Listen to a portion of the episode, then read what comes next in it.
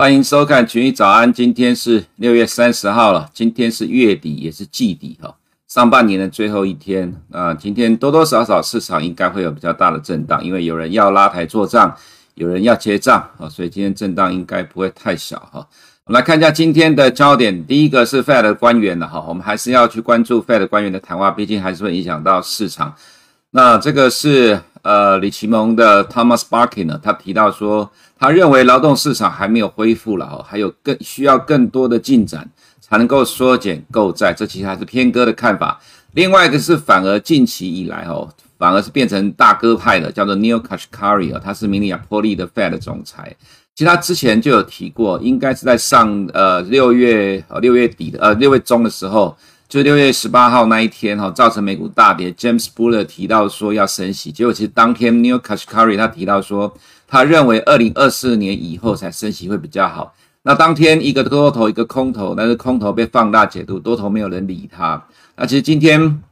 呃 Neel Kashkari 还是讲了哈，就是说复苏的路很长，那二零二四年之后才会升息，所以这还是我一直鸽派的看法，也就是说现在在 FED 的官员多空分歧啦。不过。呃，主要影响力比较大的，像 Power 或者是 Richard Clarida，还有 John Williams 等等这些大头哈，还是比较偏鸽派。所以虽然像 James Buller 或者是 Kaplan，呃，这些比较偏鹰派的哈，那他们的看法只有影响到债市跟汇市，对于股市的影响性是非常的小。那股市还是倾向反映未来三到六个月的预期，今年年底之前不可能升息，那最多明年底升息一次的情况之下，现在才进入七月。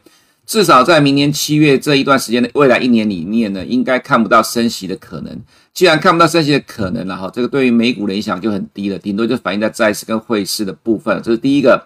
第二个是，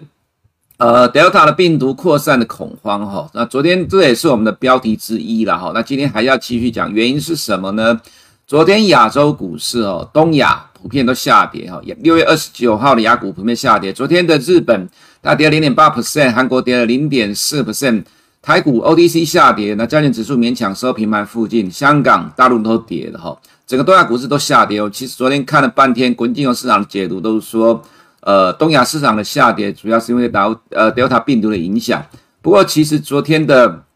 呃亚洲股市只有东亚在跌而已了哈。那在东南亚，我们看到像越南、泰国等等，其实是没有跌，还小涨。澳洲小跌，纽西兰上涨，印度小跌，所以。呃，真要说是 Delta 病毒的影响嘛，其实，在昨天的盘中，应该部分是这样的一个因素了哈。不过，其实另外一个状况就是，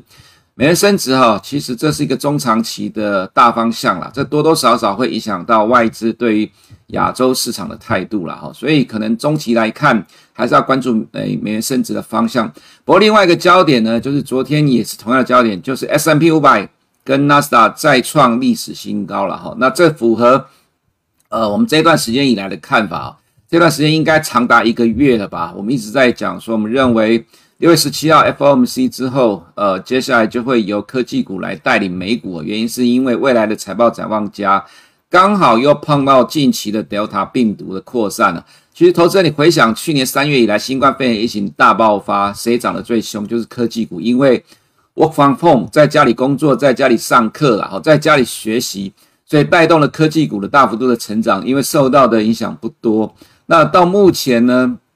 ，Delta 病毒啊在欧洲扩散，德国、法国昨天呃也看到新闻说哈，澳洲有一半的人口被封锁，那香港也呃禁止英国的航班降落，这我们昨天也提到了。所以其实现在 Delta 病毒在全世界超过九十个国家扩散的情况之下，它其实多多少少会产生一点压抑啊，包括连 OPEC 也在衡量这个变数了哈。但是这个其实对于科技股更加的有利啊，所以今天又是由纳斯达创新高，那尤其是由 Apple 跟 Microsoft 继续的上涨，带领的 S&P 500也创新高哈。对于进入七月之后的美股要反映财报，我们还是偏向乐观的部分啊。那当然有一些市场有不同的反应出来哈，等一下我们在美股的部分会看到，做个简单的探讨哈。那再来就是呃第三个部分哈，OPEC Plus 内部分歧了哈，那俄罗斯说要增产。沙乌地说要谨慎啊，因为沙乌地提到说，近期的 Delta 病毒的扩大，这个是目前需要关注的焦点啊。不过最终现在市场的分析师普遍都预期了，这一次会讲到八月要增产每一天五十万桶了哈。那最终结果是不是这样情况呢？因为市场已经有预期了，我们还是要这样强调哈。你看欧美的金融市场哦，几乎什么商品都一样，它一定会有市场预期出来。那如果最终的数据出来，呃，增产的呃增产的这个量呃生产量没有如市场预期的话，那油价就会继续上涨，或者是说，呃，到最终维持哈跟一月呃七月一样的状况，那也会涨，因为市场已经认为还是多多少少会增产的哈，所以增不增产这最终的数据就很重要，跟预期的呃有差距，不是涨就是跌，你就是要关注。既呃，现在已经有这样的预期出来了，就要关注最终的结果到底是比增产的多还是少。只要比增产的少，那么呃，油价来讲还是正面的帮助哈。另外是呃，中国今天要公布官方的 PMI 了哈，那市场预期中国的 PMI 即将见顶了，因为中国正在呃，不是说紧缩货币政策，但是已经不宽松了。那么在财政政策的部分也在减码了哈，所以其实。一般的预期了哈，中国的景气呃，从去年的低点反弹到今年上半年，其实差不多到现在年中间的情况来看，应该差不多见到高点，这是一般市场的看法了。那等到今天的数据公布出来再看了哈。不过中国的经济活动指标其实也开始逐渐趋缓，这是事实哈。这也是为什么 A 股现在状况看起来远较其他其他新兴市场来的比较弱的原因哈，就是中国的内部趋缓。官方也没有做多了哈，所以其实多方投资人还是要比较谨慎保守一点。再就是台湾的钢铁股哈，昨天很强，连续两天的强势上涨，是不是要接棒了哈？那摩根士丹利调高中钢的目标价到五十块，昨天航运股震荡，是不是见高点？那科技股还要弱多久哈？等一下在呃台股的部分，我们做个探讨。再来就是进入呃图的部分哈，我们可以看一下在图的部分哦，这个是。呃，全球 COVID-19 的确诊跟疫苗接种，上面是确诊数了哈，其实是在持续的往下掉。那黄色这条线是七天的平均的，现在在欧美都看七天的平均，因为这样的趋势比较准啊。单看一日的变动，其实比较会有比较大的波动哈。上面是确诊人数在持续的慢慢减少，那下面的话呢，呃，是每日接种的人数，还有黄色也是七天平均呢。其实我们前面也讲到了哈，我们认为。呃，对于现在这个 Delta 病毒来讲哦，它不会造成全球股市的下跌，顶多就是一点点短期的疑虑造成市场的小波动而已，大概就是这样的一个状况，不会造成趋势性的改变了哈，不用太紧张。在这个是呃昨天公布的凯斯席勒二十城房价指数年增率，这是四月的数据了哈，预期是十四点七，实际是十四点八八，前期是十三点三六。四月份的涨幅了哈，四月份涨幅是二呃，这个从二零零四年以来哈单月最大的涨幅了。这当然因为去年低基期，因为这也是年增率了哈。当然这只是说意思是告诉投资人，美国的房价的确是在持续上涨，因为很乐观了哈。那今天我们也看到 James Buller 要求说哈，要减少 MBS 购买，因为这个带动的房地产景气持续往上走高哈，这也是事实啦。所以如果要缩减购债的话，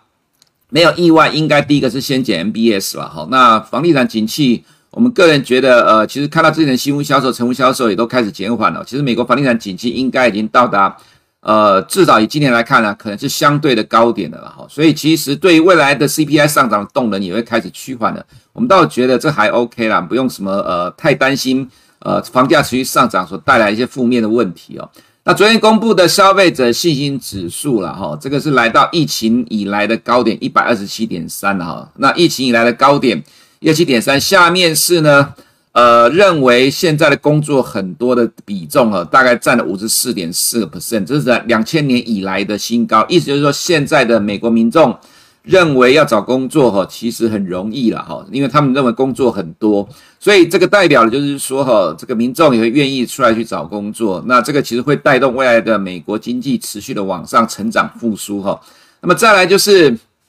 呃，我们看到另外一个部分是在消费者信心数据里面比较呈现，然后我们再去比对其他的部分来看哈，比对其他指标，我们看到美国的离职率跟。美国中小企业职缺啊，这上面颜色有图例可以自己看哈。然后就是另外一个，就是在消费者信心指数里面可以看到，就是其实结论就是，现在美国人的工作很多，当然也搭配之前的旧职缺九百多万个哈。那但是现在企业也觉得难找人啦，因为也觉得说可能不符合资格的人还是很多。其实这个情况也就是现在美国劳动市场可能面临到了一点点小问题。不过我们倒觉得这随着时间的呃推进来看，不是什么太重要的一个影响哈。但至少这个从现在这个角度来讲，搭配刚刚所看到的，其实对美国投资人而言，现美国的民众而言，现在觉得工作很多了哈。未来美国的就业数据还会持续的呃快速的成长复苏哈。再就是本周即将公布企业财报是美光哈，这我们提过了哈。那应应该是明天的凌晨吧哈，应呃投资人可以高度的关注美光的财报的影响。升息的预期这边就不花太多时间，因为没什么太大的变动了，还是二十二零二三年的升息预期，现在来到超过了两次了哈。那所以十年公债殖率近期连两天的下跌，反而是因为 Delta 病毒的影响，所以有避险的买盘转进了债券，所以造成殖率连两天的下跌。那通膨的预期看起来也不会往上走了哈。那因为暂时就是在这个附近震荡的状况，这我们之前都提过了。所以美元呢，昨天我们提到说殖利率下跌，但是美元不跌反涨哦。那今天继续的上涨，因为升息的预期还有疫情的避险的关系，带动了美元的强势哈。那我们还是认为美元走升值的走势呢，欧元就反向了哈。那黄金的走势也比较不利啊，今天跌了零点九六 percent 了哈。那再来还是回到美股的部分，这我们前两天都提过了，投资人有兴趣自己看，但这是最重要的关键，就是美国的企业获利成长，还有获获利年增率也是大幅度的成长。再来是哈，这是我们之前提到的黑天鹅指标，就是 Skew 了哈，这个是衡量。呃 S M P 五百的卖权的成本啊，其实我们之前就提过了哈，我们不会把这个东西来当做是看空美股的指标。虽然很多的美国人会看这个东西啦，因为觉得说这个比 VIX 还有用了哈。但其实你可以看到上一次我们提到这个指标的时候，就是在这个点，大概已经差不多将近一个月了啦哈。就一个月之后，skill 又继续创新高，这个意思就是说很多人去买买权啊，所以推高了买权的价格。干嘛要避险呢？哈，因为认为现在美股的估值偏高，可是一个月之后啊，你可以看到，如果你是去呃做避险的话，大概这一个月大概就是被嘎的吧，哈。所以我们之前就提过，虽然这个是呃一般叫做黑天鹅指标啦，不过如果真的这么多人都在避险的话，它也代表就很多人是看保守的。那其实真的会是黑天鹅吗？我们倒觉得。呃，说不定反而会是反向的指标，因为其实从过去的经验、历史经验来看，其实拉上来之后，到最终空单都受不了，又往下掉了啦。哈。那所以其实这个指标参考看看就好了，不用放太多的心思在这个指标上面。虽然呃又创新高了，又很多美国投资人在讲了哈。不过我们认为这个接下来还是反美股还是反映财报啦，可能会把这些呃避险的空单继续的嘎上去哈。那 VIX 的话还在低点，我们之前有提过了哈。看指标，你要找有领先性的，同时的没有什么太大的意义了哈。美股创新高，VIX 就在低点附近了，这大概是同步了，没有领先的指标意义存在。在我们看到另外一个有趣的指数哈，这个叫做呃 S&P Compression Index，这个指的是什么哈？它除了呃它是除以这个 S&P 五百指数，它的意思就是说。这个是美国的上市公司哈，扣掉 S&P 五百的这五百家公司以外的，大概有四千三百家的公司。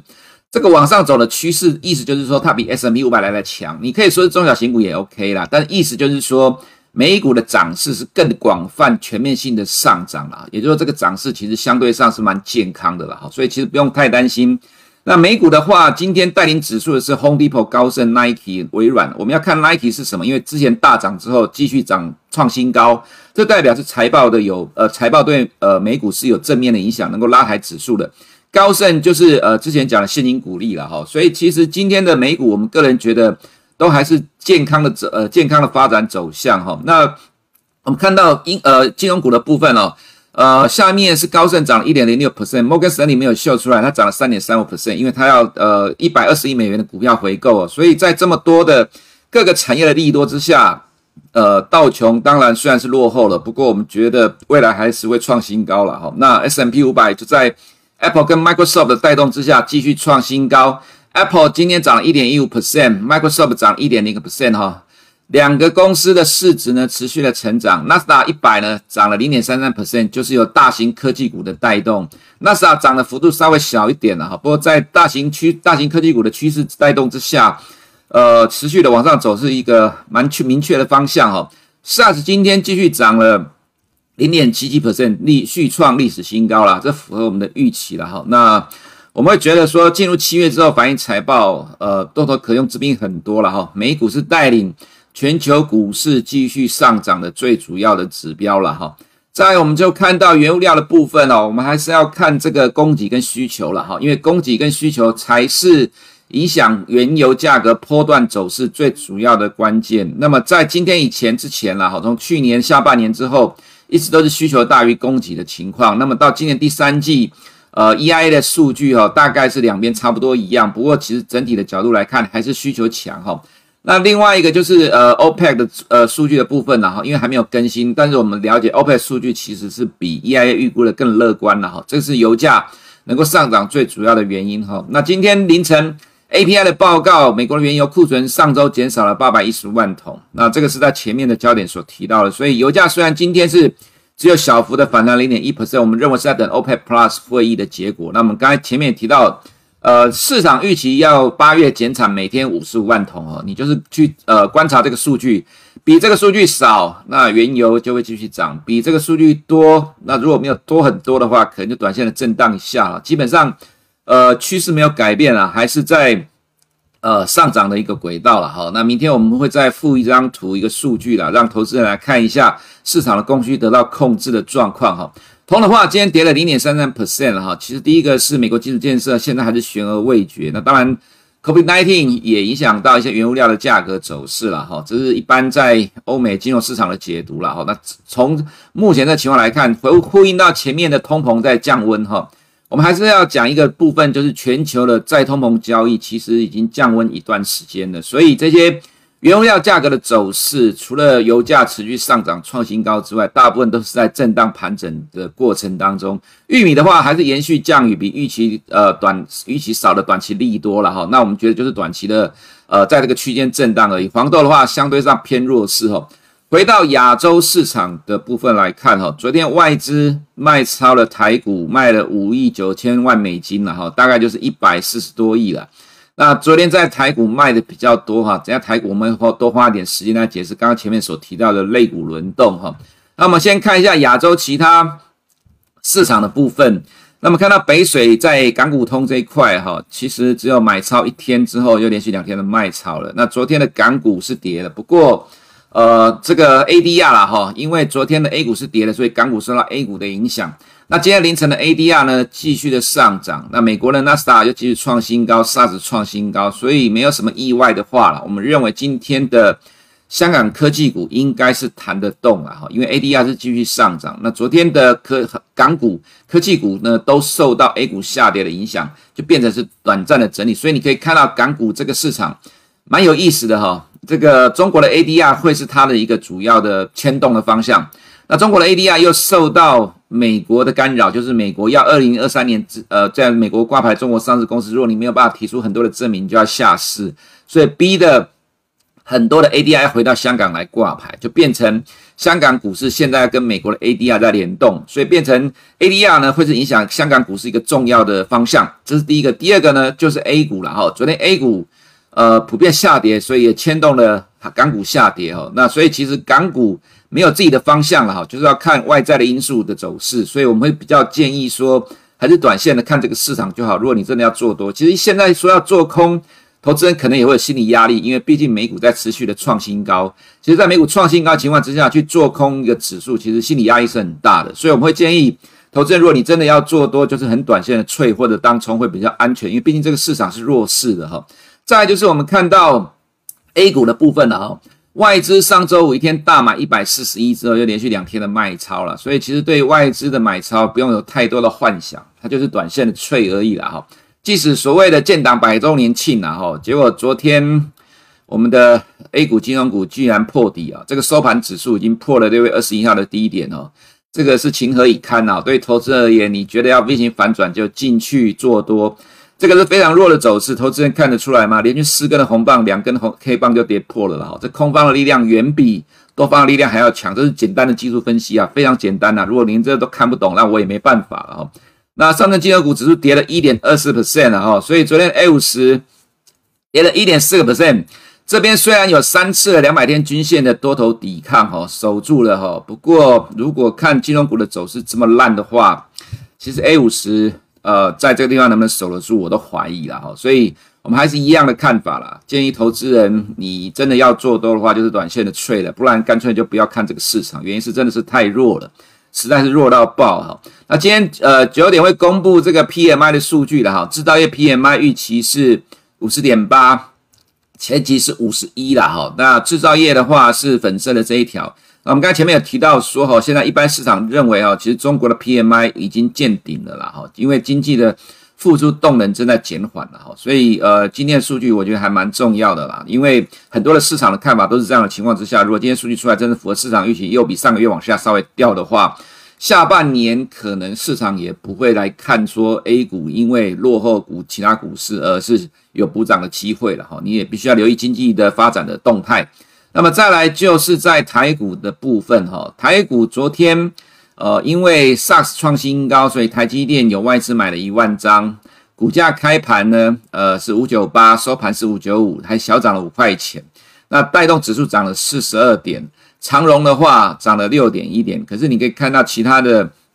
影响的股票呃影响指数下跌的也是一样啦，有这个航运股跟这个。呃，面板股都有电子股了哈，所以现在其实看起来是正在开始震荡轮动的换主流的过程。怎么说哈？我们来看一下哈，先看一下钢铁股的部分啊，先看科技股好了了哈。SARS 连续两天的创新高了哈，这个是涨幅，SARS 是零点七没有改到哈。昨天台湾科技股才涨了零点二七 percent，又是开高走低了。虽然外资买金元双雄，但其实市场不买账。看起来市场持续在调节科技股。昨天科技股占指数的全呃成交比重降到三十一点七啊，大概是二零零四年以来最低的水位。其实出现这种状况，我们不会去悲观的看法，原因是占成交比重低，也代表说它相对低点也快到了。但是什么时候会开始起来哦，也很难评估。有些呃内资法人大咖的看法，觉得说七月一号了，原因是因为。今天六月三十号，半年报季底的做账，拼命的拉传产股，拉到今天差不多了，这是一个说法了哈。那看看吧，明天以后会不会变成科技股转强，就拭目以待。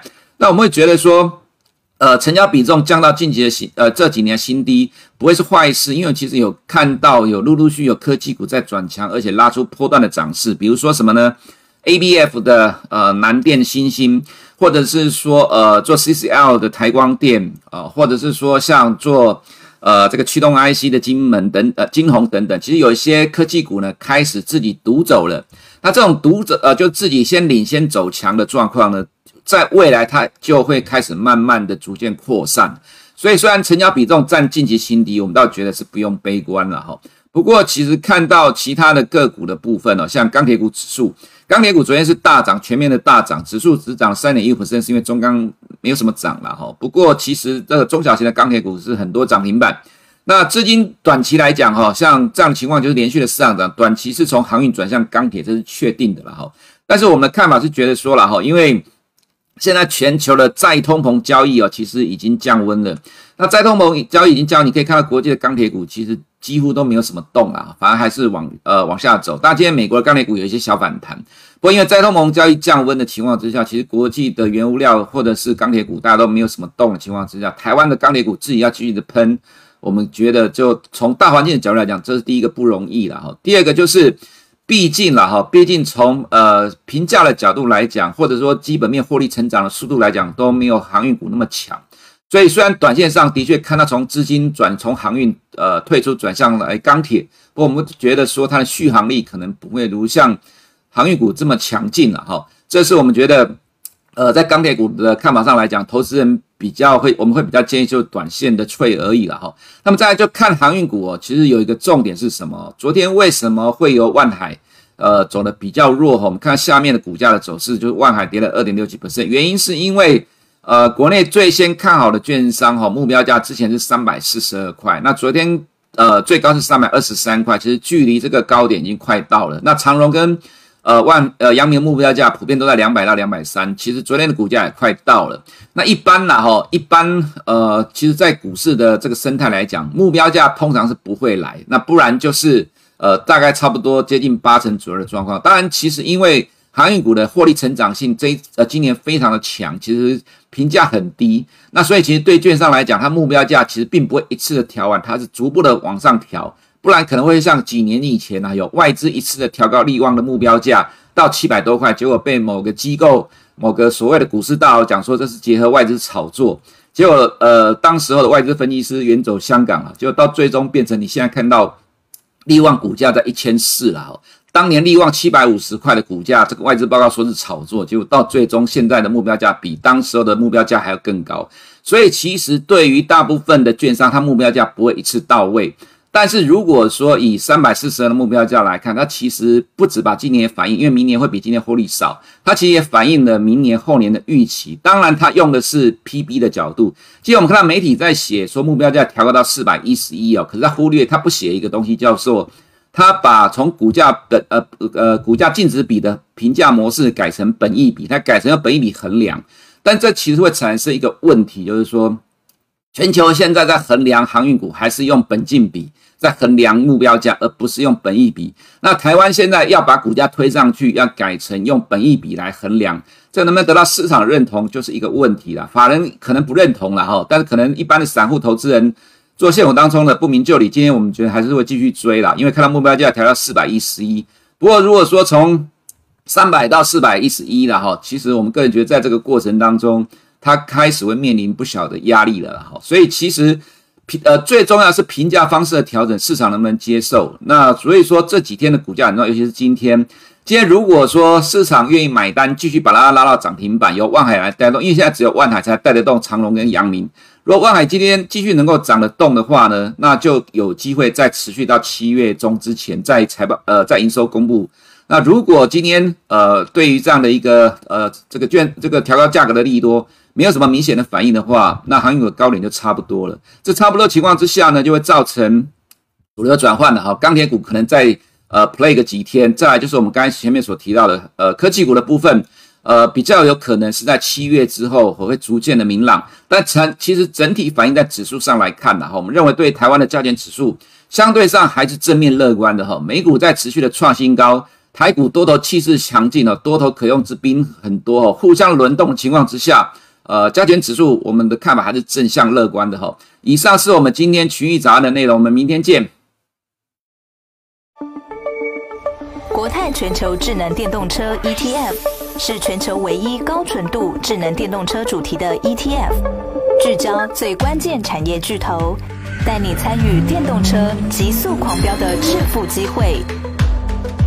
准备好迎接这一波庞大市场新契机了吗？投资电动车就是要国泰。投资一定有风险，基金投资有赚有赔，申购前应详阅公开说明书。